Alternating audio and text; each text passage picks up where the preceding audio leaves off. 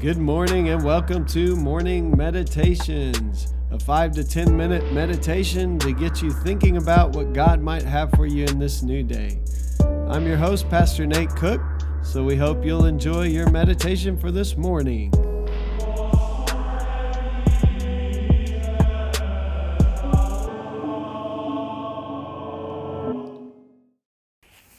Hey, this is Pastor Nate, and this is your morning meditation for Wednesday, May the 8th.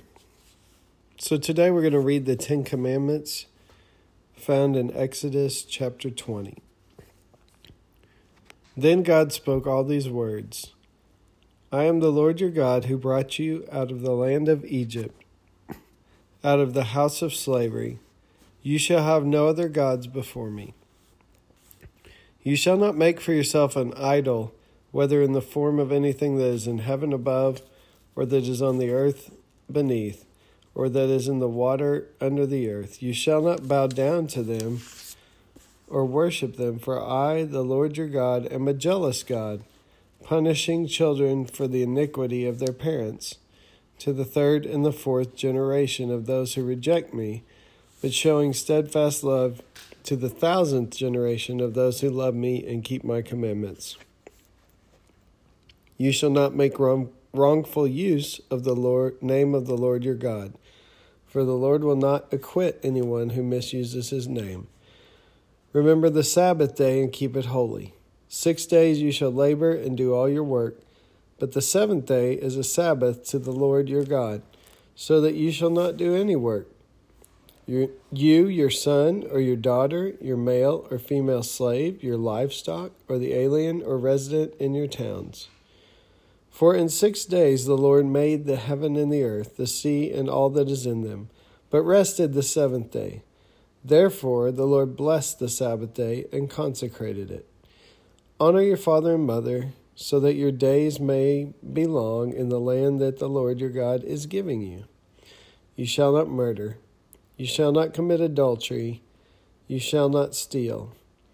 You shall not bear false witness against your neighbor.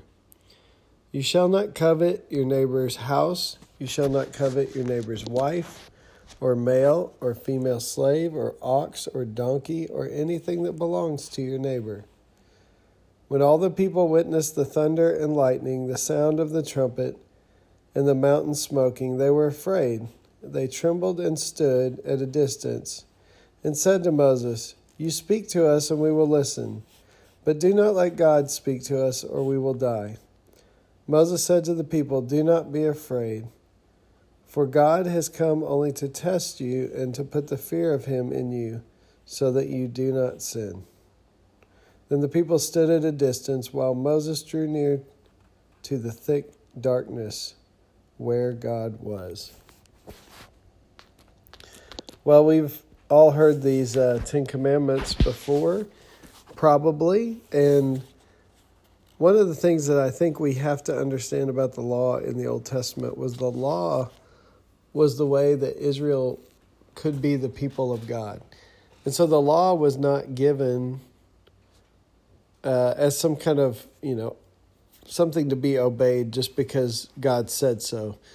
But the law was given as a way to life. And this was how they were supposed to be the people of God in the world. And as you notice, some of the laws in the Ten Commandments, especially, we still have civil civilizations built on some of these ideas. Um, the idea of you know not stealing, not killing, um, these are all things that just make sense as we live together as people. There's some other things that seem a little more obscure, like keeping the Sabbath holy. But one of the big things about the Sabbath is that it was this way for them to be distinctly the people of God, be a different kind of people, a people who trusted in God, a people who rested, uh, people who um, acknowledged on on that one day that they were going to um, not work, they were going to cease from their work, and it would make them distinct from all the other people around them, but also it's probably just a healthier way to live if you think about it. So, um, and then we have the other gods, or the other gods. We have the other um, commandments about uh, worshiping other gods and your relationship to God. Um, and then then you you come to the one about coveting your neighbor's house or your neighbor's wife or male or female slave or donkey or anything that belongs to your neighbor. So a, a lot of these uh, kinds of sins arise from covetousness, arise from wanting things that we don't have, um, or the ability to try to get things that we don't have.